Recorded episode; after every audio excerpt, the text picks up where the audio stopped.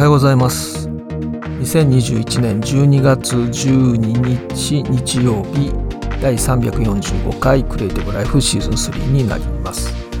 えー、今日はですね、まあ、日曜日ですし雑談と思ったんですけども、ちょっとお知らせがあります。あとふたつニュース、新しいニュースが入ってきていたので、えー、お話ししたいと思いますが、まずですね、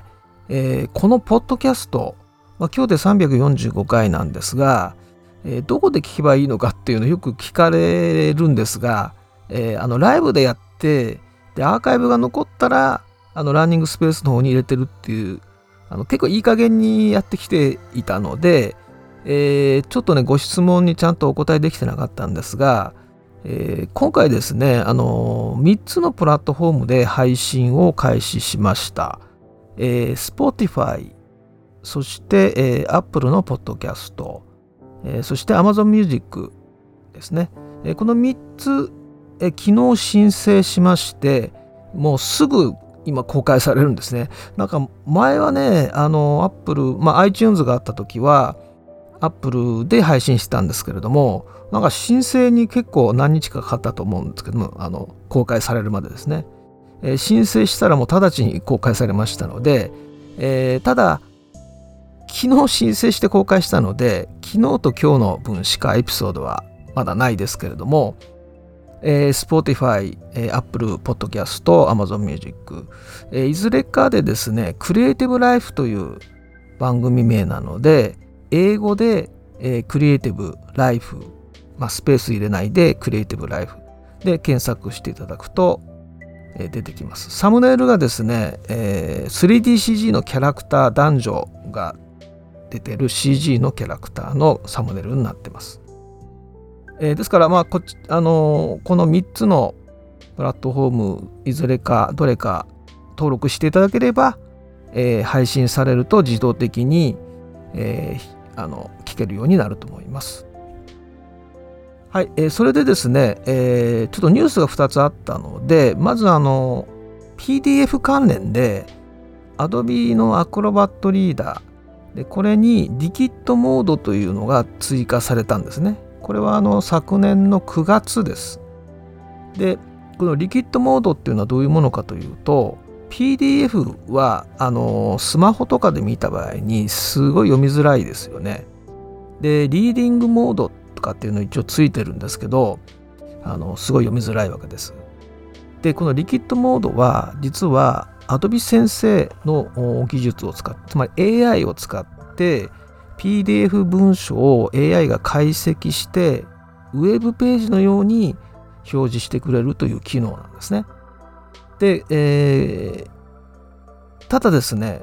まあ、その エーアイ がやってるっていうこともあって、まだ学習が進んでいない言語として日本語がまだ未対応なんですね。だから日本語はまだ日本語の ピーディーエフ はまだ変換してくれないんですが、えー、一応もうあの iOS も Android も搭載されています。ただね、 オーエス はあの言語を英語にしないと今使えないです。あの日本語に未対応なので、日本語のままだと使えない、あのアイコンが出てこない、切り替えのアイコンが出てこないんですね。オーエス を英語にすると試すことができます。で、あとですね、ちょっとやっぱさすがに エーアイ の解析能力、まだ、まあ、始まったばかりでね、昨年始まったばかりなんで、えー、まだまだちょっと エーアイ の、あの学習が足りてない部分もあって、にひゃくページ超えるとちょっと不安定というか、うまくいったりいかなかったり、あと ピーディーエフ のサイズがじゅうメガ超えると、えー、やっぱり、えー、ちょっと制限がかかったりします。まあ、これはね、あのだんだん解消されていくと思うんですけども。で、このリキッドモードが、えー、マイクロソフトと Adobe というのは戦略的提携っていうのをずっとね続けてきてるんですが、えー、それのまあ一環としてですね、今回、えー、これ昨日のニュースですが、マイクロソフトの Edge、標準ブラウザーの Edge ですね、これにリキッドモードが搭載されますよと。まだねされてないのかな、リキッドモードが搭載されると。で、そうするとこの Edge で ピーディーエフ を開くと、このリキッドモードの変換のなんかアイコンが出てくると思うんですけれども、でそうするとこの ピーディーエフ がウェブページのように切り替わります。でこれは私実際にあの オーエス を英語にしてですね、で英語の ピーディーエフ を使ってです試してみましたけど、なかなかすごいです。あの電子書籍 イーパブ の電子書籍みたいになります。でこれはね、あのまあ Adobe も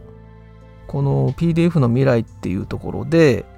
まあこの エーアイ を使うことによって初めて可能になったというような言い方で、えー、結構あの特集してるんですけれども、これね電子出版の未来につながる可能性がある技術です。つまり ピーディーエフ で作っておけばこの エーアイ が解析をして イーパブ のようなリフローのページにしてくれるということですね。で今までは同じような試みって実はにせんじゅうねんぐらいからずっとねやってきてるんですね。あの ピーディーエフ をこうリフローにするっていうそういう試みはあったんですけども、なかなかうまくいかなかったと。で今回 エーアイ を使うことによって、えー、初めて可能になったということで、でマイクロソフトのエッジ、つまりブラウザーに搭載されるわけですから、ブラウザーで ピーディーエフ を開いて、えー、エーアイ でこれが切り替わって、ちょっとね時間多少、まあ、いっぷんもかかんないかな、あの エーアイ がその ピーディーエフ 文章を解析するのにちょっとねあの時間がかかります。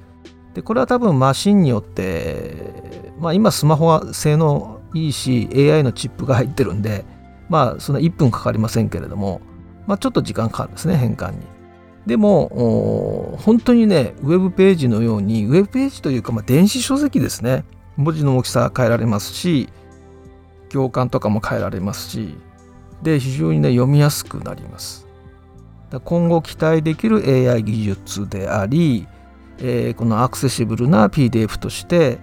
えー、だから ピーディーエフ の概念もちょっと変わってくるかもしれないですね。ただまあ日本語がまだ未対応で分かる通り、えー、ちょっとば エーアイ を学習するのに日本語はまあ英語に比べればねまだまだ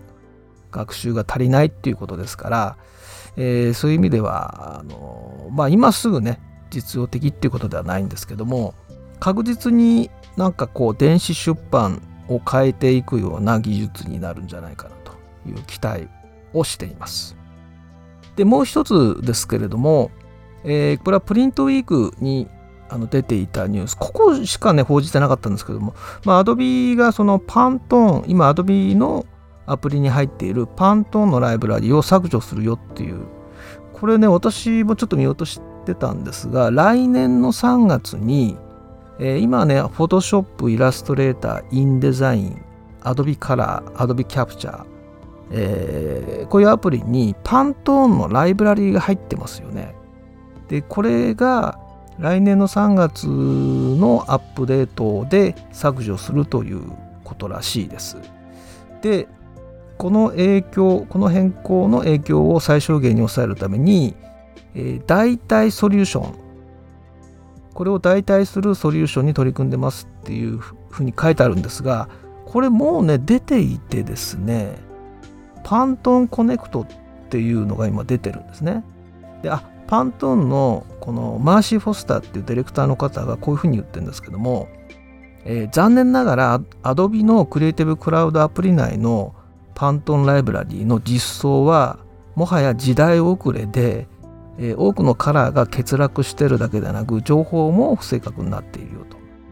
でユーザーにこの最高のエクスペリエンスを提供するためには、まあ、Adobe と協力してですね、まずこの古いライブラリを削除して、でより優れたものを提供するということで、えーまあ、話し合いをしましたみたいなことが言われております。で、えー、このパントーンコネクトっていうのがもうですね、これいちまんごせん以上のパントーンカラーが利用できて、えー、共有コラボレーション機能などがある非常に高度なツールになっています。で、えー、これがプラグインで、まあ、Adobe の Creative Cloud からインストールできますよっていうことなんですが、実際はですね、えー、Creative Cloud デスクトップアプリで、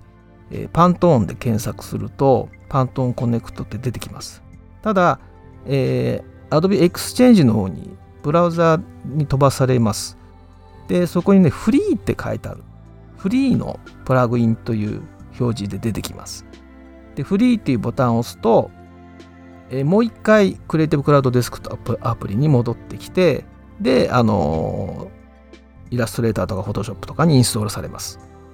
でこれのね、えー、プラグインの評価がね星ふたつなんですね。あのいつつが最高で星ふたつ、非常に低評価なんですね。でコメント見てみると、えー、無料って書いてあるのに無料だとほとんど使えないじゃないかと、結局サブスクリプションで月額いくらという形で、えー、お金を払わないとフルに使えないということで星ふたつになってるんですね。で月額 ななてんきゅうきゅう ドルだからだいたいきゅうひゃくえんぐらいですかね、えー、でのサービスなんです、パントーンコネクト。でそれの、まあ、無料版っていうのは言ってみればお試し版みたいなものなので、えー、まあほとんど使いたい機能がないというものなんですね。でそれがまああのプラグインとして、えー、Photoshop、イラストレーター、インデザインでインストールできるんだけど、まあ、結局サブスクリプションでお金を払わないと使えないよねっていうような感じになってるということですね。でこれはね、まあ今の流れでいくと何かしらのまあ、Adobe としてはやっぱり最新ね、あの古いライブラリを残しとくよりは、まあ、最新のものを使ってほしいと。ただ最新のものを無料で使うためには、まあ、かなりね、えー、強固な提携が必要なので、まあ、パントンとしてもやっぱりサブス、サブスクリプションに入ってほしいということでしょうから、えーまあ、そのお試し版が無料で Photoshop やイラストレーターの方のプラグインとしてインストールできますよという形にしたするのはまあ仕方ないかなという感じもしますけれどもね。あのこれはもうすぐにインストールできるので、えー、ちょっと入れてみてください。でパネルを表示するといきなりですね、あの登録の画面が出てきます。ですから Google とか Apple とかのアカウントでも、えー、登録できますし、新たにえー、メールアドレスで登録することもできます。ということでですね、まあ、来年のしがつまでいろんな動きがあると思います。仕様が変わったり、えー、今まで残ってたんだけど古い技術、古いツールを削除していったり、もう Photoshop の スリーディー あの機能はもうほぼ使えない状態に今なってます。一応 Photoshop 起動すると スリーディー メニューはまだ残ってるんですけど、えー、実際使うとですね、すごい不具合が出ます。これはもう告知されてる通り、えー、もう スリーディー 機能を削除する作業を始めてますというふうに言っていますから、ただまあメニューが今残ってるのは、あの古いバージョンにすればまだ使えるということだけです。最新のバージョンではもう スリーディー 機能はほとんど使えない。えー、でも古いバージョンでは使えるんで、一応まあ スリーディー メニュー残してるということで、まあいずれなくなるということですね。でそういった形で、えー、まあ不要と思われる機能はどんどん削られていくということになります。で新しい機能は、えー、短期間でどんどん入ってくると。でベータでも入ってくるみたいな感じですね。だからえーとですね、正規の機能とベータの機能がもう今混在してるんです。Photoshopのニューラルフィルターなんか見ていただくとベータがたくさんありますよね。ベータっていうことはまだまだ、えー、不具合が出てもおかしくない機能なわけですね。でそういうことをやはり高校生の皆さんに、えー、ベータベータ版で入ってきてるというのはどういうことかっていうのをちょっと理解していただいて、えー、正規の機能とですね、えー、違うというふうに見ていただかないと、えー、なんだ使えないじゃないかとかですね、えー、使ったらなんかフォトショップ落ちちゃったとかですね、えー、不満ばっかり溜まってきますので、そのあたりはまあそのテクノロジープレビューっていうのがあって、これは今開発中のものを、えー、実際触って意見をくださいっていうものですね。それからベータ版っていうのもまあ同じ意味合いなんですね。それから、えー、クリエイティブクラウドデスクトップアプリのところにベータ版アプリケーションっていうカテゴリーがあって、えー、今見ますと、まあ、ほとんどあるのかな、Photoshop、Illustrator、Premiere、After Effects、Audition、InDesign とかってずらーっとベータ版が並んでます。で、これをインストールして、つまり次のバージョンの、えー、イラストレーターとか Photoshop がもう使えるんですね、誰でも。インストールできるようになっている。で、その代わり、えー、いろんな不具合が入っているので、えー、おかしいところ発見したら教えてくださいねっていう、そういう、まあ前から言ってますけど、Adobe ももうアジャイル開発、えー、アジャイルでやっているので、まあこういったそのユーザーとですね、あのー、コミュニケーションを取りながらっていう開発は非常に望ましいんだけども、えー、細かくバージョンアップしていくので、え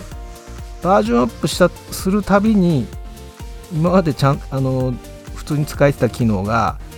なんかおかしくなったりっていうのもあるわけです。まあ、そういうちょっと文化というかですね、カルチャーにちょっと慣れていただかないとっていう、これからの時代はですね。という感じで、えー、まあ日々新しいニュースが入ってきますので、えー、こちらのポッドキャストでですね、えー、随時お話ししていきたいと思います。えー、ということで最後にまた、あのー、この Spotify、